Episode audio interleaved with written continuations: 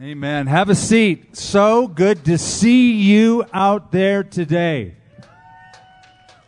Listen, after last year's live stream only, we'll take anything we can get. And we, God has given us a beautiful day so you can have a nice Easter, excuse me, Good Friday service and get a suntan all at the same time.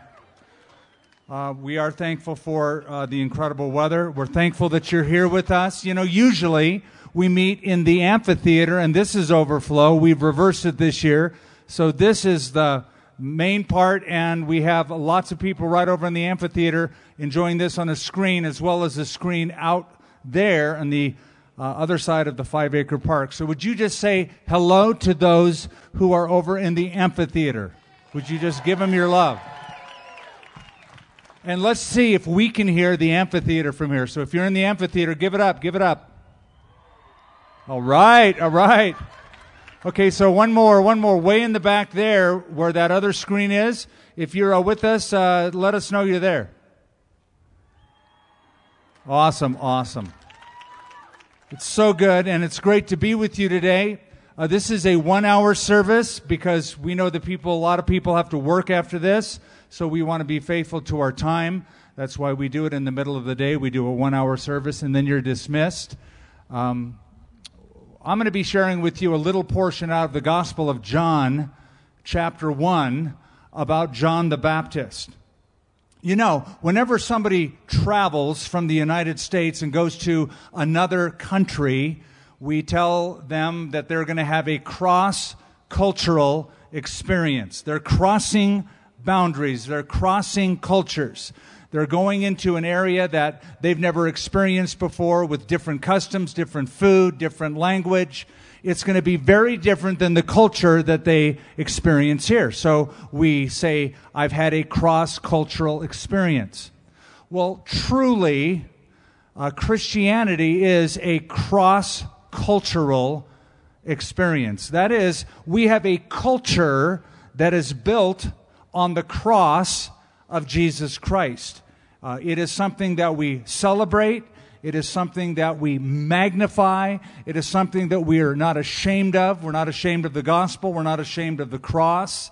A lot of people who are um, uninitiated, uninformed when it comes to spiritual things, especially Christianity, really doesn't understand how people can get together and get all excited and sing about somebody who died. Um, that's because they don't understand uh, what that death can do in bringing life to a person. So uh, when somebody gave an anonymous call uh, a while ago saying, something's going on at Calvary, let me tell you what's going on at Calvary. It's called life. Life is going on, and it's life based upon somebody's death for us. Almost twenty years ago, September eleventh happened in New York City. Those of us who remember it, remember it well. It's etched in our memory. I had the privilege of serving at Ground Zero for three weeks uh, in that pile of rubble. And I'll never forget the day that a firefighter asked me and another buddy to come and look at something that he found in a building that had collapsed, one of the World Trade Center's buildings. And he pointed to the rubble inside, and he said, look, I'm, I'm, I'm, I was here working, pulling bodies out, um, and he had tears in his eyes. It's been a tough day, and there in the middle of the rubble, the pile of rubble, was that, and he pointed to a cross, a cross that had been formed from the twisted beams, the twisted metal from that building collapsing. And he said, look, there in the middle of that rubble is a cross. And he goes, when I saw that, it was a sign to me. It gave me hope. And I was listening to that firefighter getting all amped about the cross that he saw at Ground Zero in the pile of rubble. And I was trying to figure out, what is it that gave him hope in looking at a cross in the midst of a pile of rubble? And I think I understood in that moment what it was that brought him hope. He understood that the cross represents a God who understands our suffering. He knows what it is personally to suffer. And a God who understands our suffering is a God who can be trusted. Now, the cross has been, for the last two thousand years, a universal sign of Christianity. People wear crosses on their necks. People put crosses in their homes. Um, people will tattoo crosses on their arms or their legs. We, we, we put crosses in foundation stones of institutions. We uh, put crosses and fill them with rhinestones all around. And we place crosses on tombstones. So from birth to death, those of us who are in this culture, the cross culture, understand that the cross is very, very meaningful. In fact, it is so central to our identity that Paul the Apostle wrote to the Corinthians and he said, I was determined to know nothing among you except Christ and Him crucified. And then he wrote to the Galatians and he said, God forbid that I should glory in anything except the cross of our Lord Jesus Christ. And by the way, just like that firefighter who looked at that pile of rubble and saw the cross and, and was filled with hope because he knew he's dealing with a God who understands suffering, I want you to know this last year has been difficult for everyone. A lot of you have suffered immensely because of it. You may have lost loved ones in the midst of it. You may have gone through deep trials. God does understand your suffering. He can be trusted because He was there with us when we needed Him the most. He is a God who understands. Now, in the Gospel of John, chapter one is a story about another man by the name of John, and that is John the Baptist. Now, you've heard that name before, John the Baptist. I don't want you to think that John was a Southern Baptist preacher when we talk about John the Baptist. It's not like they had church denominations back then. He would be better called John the Baptizer.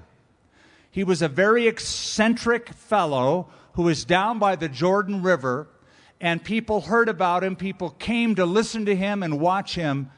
And the author of the Gospel of John gives us a little bit of that story. It says, now, this is the testimony of John.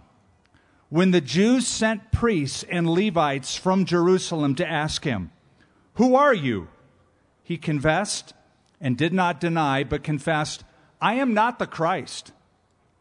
And they asked him, what then? Are you Elijah? He said, I am not. Are you the prophet? And he answered, no. Then they said to him, who are you, that we may give an answer to those who sent us? What do you say about yourself? He said, I am the voice of one crying in the wilderness. Make straight the way of the Lord, as the prophet Isaiah said. Now those who were sent were from the Pharisees, and they asked him, saying, why then do you baptize if you are not the Christ, nor Elijah, nor the prophet? John answered them, saying, I baptize with water, but there stands one among you whom you do not know. It is he who, coming after me, is preferred before me, whose sandal strap I am not worthy to loose. These things were done in Bethabara, beyond the Jordan, where John was baptizing. The next day, John saw Jesus coming toward him and said, behold, the Lamb of God who takes away the sin of the world. This is he whom I said, after me comes a man who is preferred before me, for he was before me. I did not know him, but that he should be revealed to Israel. Therefore I came baptizing with water.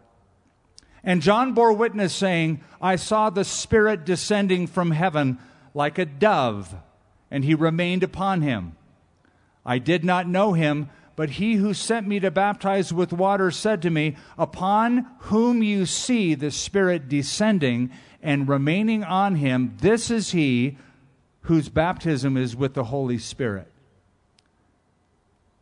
And I have seen and testified that this is the Son of God.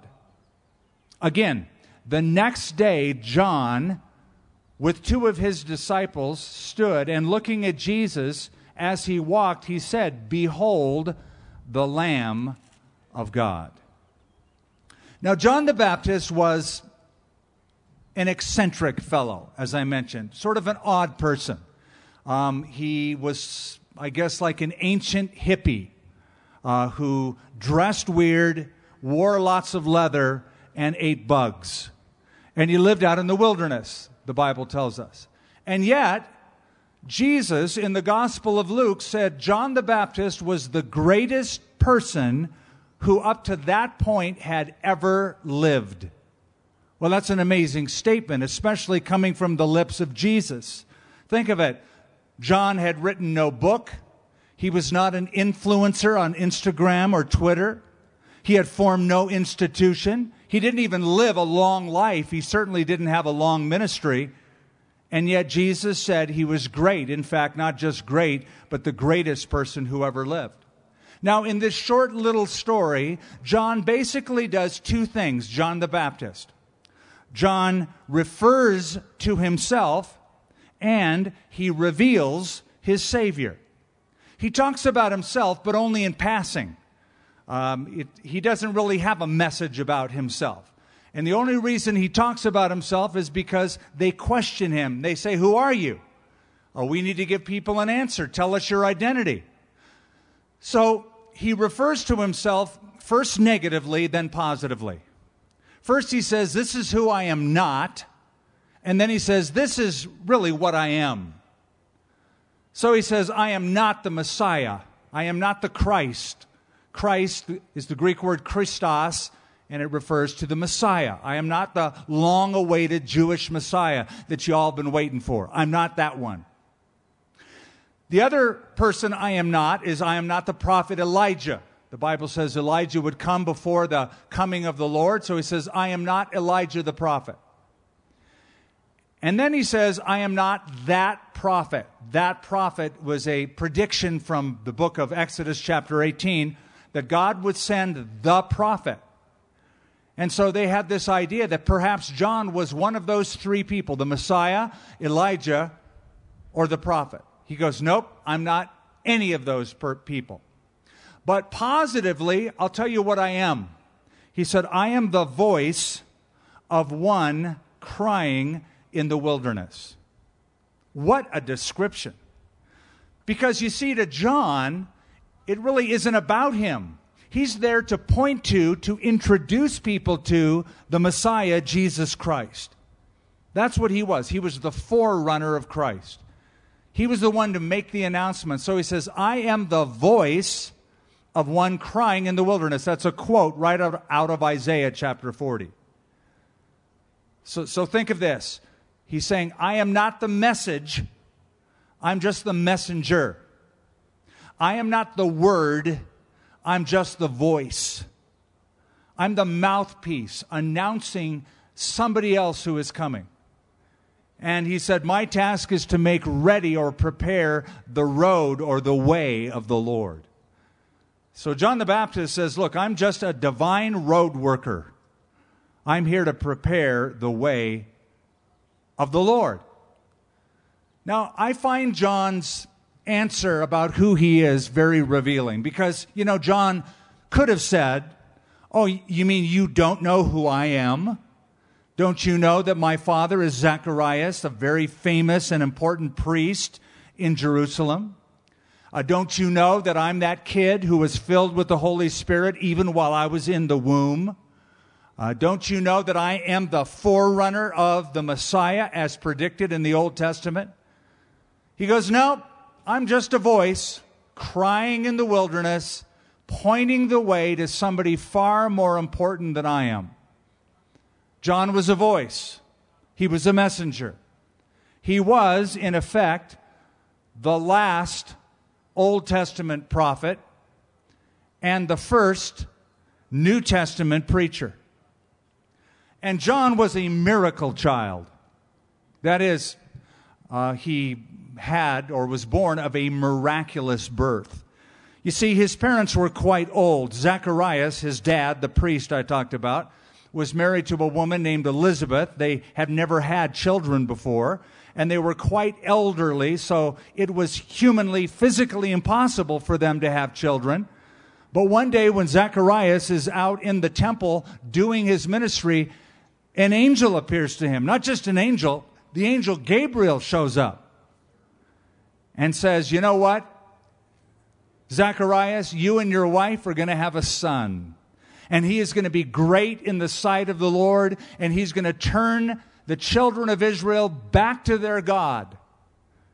And God is going to use him in a tremendous way. Well, Zacharias sees this and hears this, and you would think for anybody with a thinking mind, that would be enough for them to be convinced. Hey, an angel shows up, gives you a message, and then disappears. But Zacharias is this kind of old, crusty guy, and he says, you know what, um, th- that's good, but how do I really know it's going to happen? And so the angel says, okay, well, you didn't believe me when I told you, when I appeared to you, I'm like an angel, and you need more proof than that. How, how's this? You won't be able to talk for the next nine months. While your wife is pregnant, you won't be able to utter a word. Now, I'll tell you what, that would be very frustrating to any wife when her husband comes home and she wants to talk about what happened during the day and he doesn't say a word. You, most men are quiet anyway, but he couldn't say anything. And it'd be very frustrating for him to hear his wife talk all the time and he couldn't respond. So nine months go by. And when the child is born, Zacharias said, you will call his name John. He writes it down on a tablet because he can't talk. He writes it down. Call his name John, J O H N. He spells it out because that's the name the angel gave him. And then Zacharias was able to speak. Now, because Zacharias was a priest, what that meant is his son, John, should also have been a priest, because he was part of the lineage, the physical lineage of the priesthood. So if you have a priest who's a father, that's what you will do. You will go into the priesthood. You are trained from that from a young age. But John was a different sort. He was unconventional. Uh, as I mentioned, he dressed weird. Uh, I'm sure that when uh, Zacharias would come home from time to time, Elizabeth would say, honey, John's doing it again. He's wearing leather, and he's out in the backyard eating bugs. What are we going to do with this guy? The Bible also tells us he was a Nazirite, which was a specific vow that one could take, mentioned in the Old Testament, where uh, he didn't cut his hair. He could not be around or touch a corpse. Not that anybody would want to, but uh, he was forbidden to do that. And also, he could not have anything that came from grapes. Couldn't, couldn't eat grapes, couldn't eat raisins, couldn't have wine.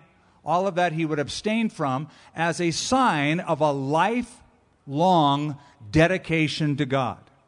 So that's John the Baptist. And he refers to himself a little bit. I'm just the voice of one crying in the wilderness. But really what he's all about is to reveal the Savior. And so he talks about Jesus. He talks about Jesus' person, and he talks about Jesus' mission. He says, well, somebody is coming who is preferred before me, because he was before me. And then John says, and by the way, he's the Son of God. Now that's a mouthful. Let me just quickly explain. He's preferred before me, meaning he is in higher rank than I am. He is much more important than I am. You guys are asking me about me. What you need to be doing is thinking about somebody else that I'm about to introduce to you. He is preferred before me. He's ranked above me. And then John says this, because he was before me.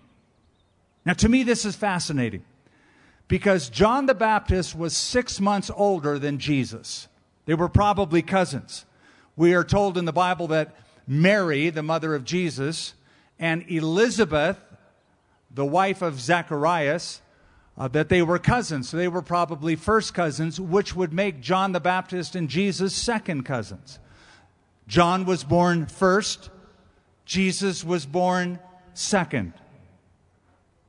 So they were related to each other. But here is John saying, Jesus is actually somebody who existed before I did.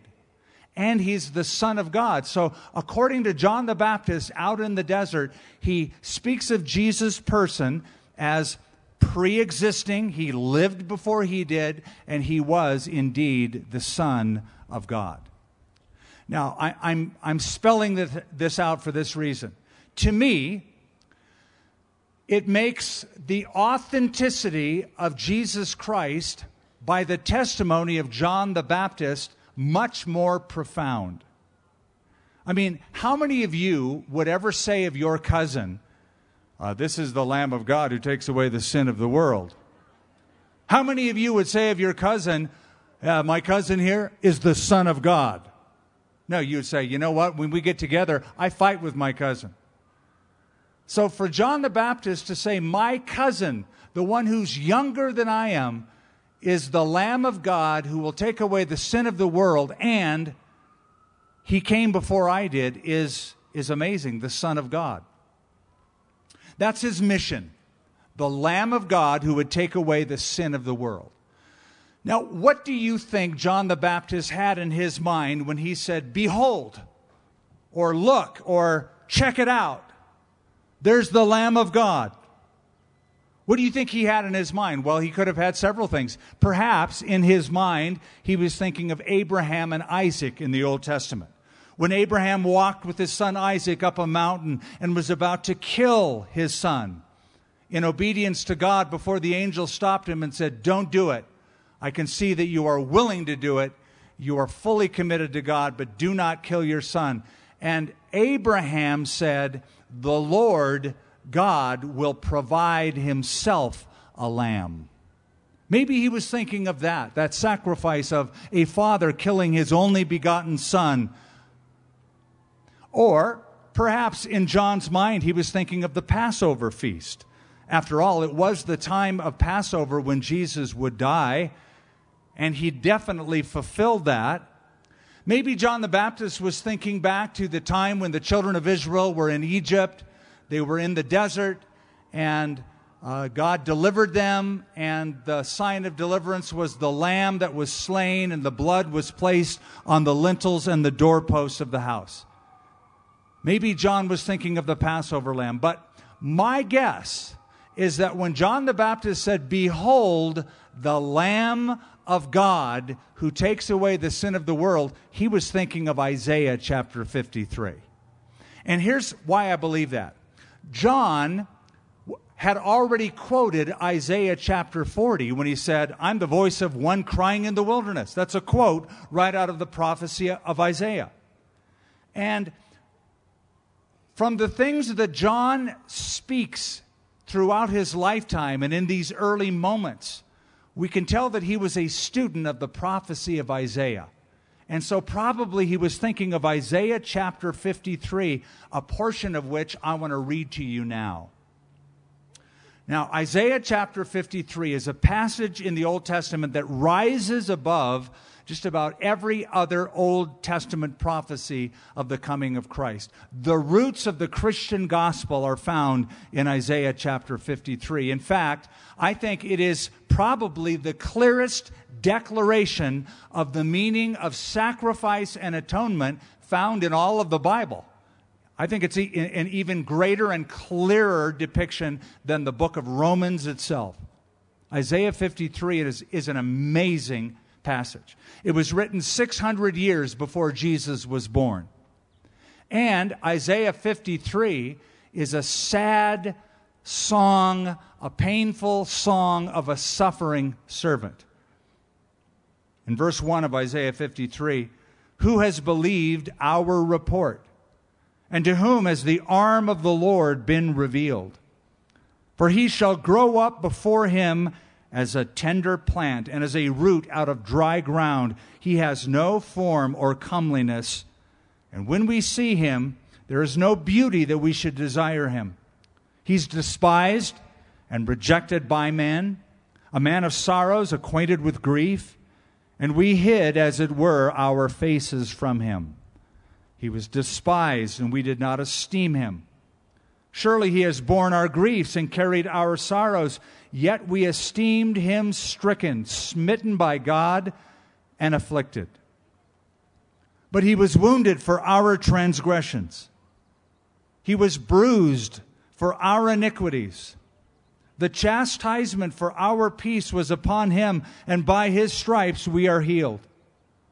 All we, like sheep, have gone astray. We have turned every one to his own way, and the Lord has laid on him the iniquity of us all. He was oppressed, he was afflicted, and yet he opened not his mouth. He was led as a lamb to the slaughter, and as a sheep before its shearers is silent, so he opened not his mouth. That's a prophecy, a very clear prophecy of the suffering servant, the Lord Jesus Christ, who would come as the Lamb of God. As a lamb before its shearers is silent, so he opened not his mouth. You know, sheep are interesting creatures. They get dirty very easily. Uh, they, they grow wool, and uh, they exude this kind of waxy, oily film called lanolin, and it clogs up all the pores. And one of the happiest days in a little lamb's life is when uh, an owner picks it up and cuts all the hair off. When, it, when it's shorn, when he shears off all of the wool, th- that lamb loves it.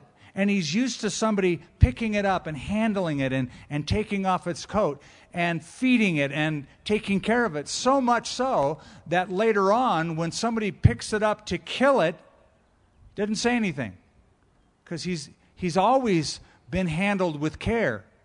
So that's why Isaiah said, as a lamb, as a lamb before its shearers is silent, so he did not open his mouth. I think that's what John the Baptist had in mind when he saw his cousin come down. And he said, behold, the Lamb of God, which takes away the sin of the world. But you know what the problem was? The Jewish people of that time were not looking for a lamb. They were looking for a king. They wanted a conqueror. They wanted somebody to say, behold, the king. Behold the Lion of the tribe of Judah. Not behold a lamb, because a lamb at best is weak. A lamb at worst is dead. That's what you sacrifice with a lamb. You kill lambs on the altar in Jerusalem. And the Jews were not looking for a lamb. They were looking for Lambo. They were looking for a conqueror, a king, a warrior. Because they didn't understand they needed a lamb. They needed somebody who would take away their sin. And because they didn't know they needed it, they were not looking for it. What they wanted was a sovereign. God gave them a substitute. What they wanted was a conqueror. God gave them a lamb. What they wanted is somebody to, to come and kill all their enemies. What they got is somebody whose enemies would kill him. Weak. Seemingly, doesn't say a word, offers himself willingly for death. But what they needed to know is they could never have a king until they first had a lamb. The lamb must come first. And that is what the scripture always promised from way back in Genesis chapter three, the very first prophecy of the coming of Christ. When Adam and Eve fell in the garden, and God said, there is coming somebody called the seed of the woman who's going to crush the head of Satan. He's going to crush the skull of the devil. And the reason Good Friday is so good to us, and by the way, if you are wondering what the, the meaning of this strange motif they have at Calvary of a skull and a snake crawling out of it, um, you need to read your Bible a little bit more. Because here it is. at the place of the skull, which is what Calvary is. Calvary means a skull. Golgotha, that's where Jesus died. At the place of a skull, the skull of Satan was crushed. And sin was dealt with, just like the prophets predicted. Because here's the big deal. Here's the main thing. Sin, which infects everybody, kills. Sin is one hundred percent fatal. It is far worse than any coronavirus. It is one hundred percent fatal. But the blood of Jesus Christ is the vaccine. And what we are about to take in a moment, these elements, that, that's symbolic, that we have taken the vaccine. The blood of Jesus Christ, God's Son, cleanses a person from all sin. And by the way, it's a lot better um, efficacy than Pfizer or Moderna. They're like ninety-four percent, ninety-seven percent. The blood of Jesus Christ is one hundred percent effective. It can cleanse you from all your sin. That's why we make a big deal out of this day. It's not even Good Friday. It's Great Friday. Because God did such a great thing, and we believe Jesus to be such a great Savior. And so John said, look, behold, that's the Lamb of God who will be able to take away the sin of the world. And I hope and pray He's taken away your sin. If you've never trusted Him personally, now's the time for you to do it. Now is not the time for you to just attend a religious service and go home. Now's the time to get serious with God who loves you and take the vaccine, the blood of Jesus Christ, to your own life, to your own heart. And say to Him, Lord, I, I'm a sinner. I admit it. I place my trust in Jesus.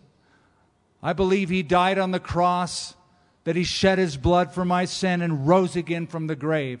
And so I turn from my sin. I repent of it, and I turn to Jesus as Savior and as Lord. Fill me with your Spirit. Help me to live a life pleasing to you. In Jesus' name, amen. We hope you enjoyed this special service from Calvary Church. We'd love to know how this message impacted you. Email us at my story at calvary n m dot church.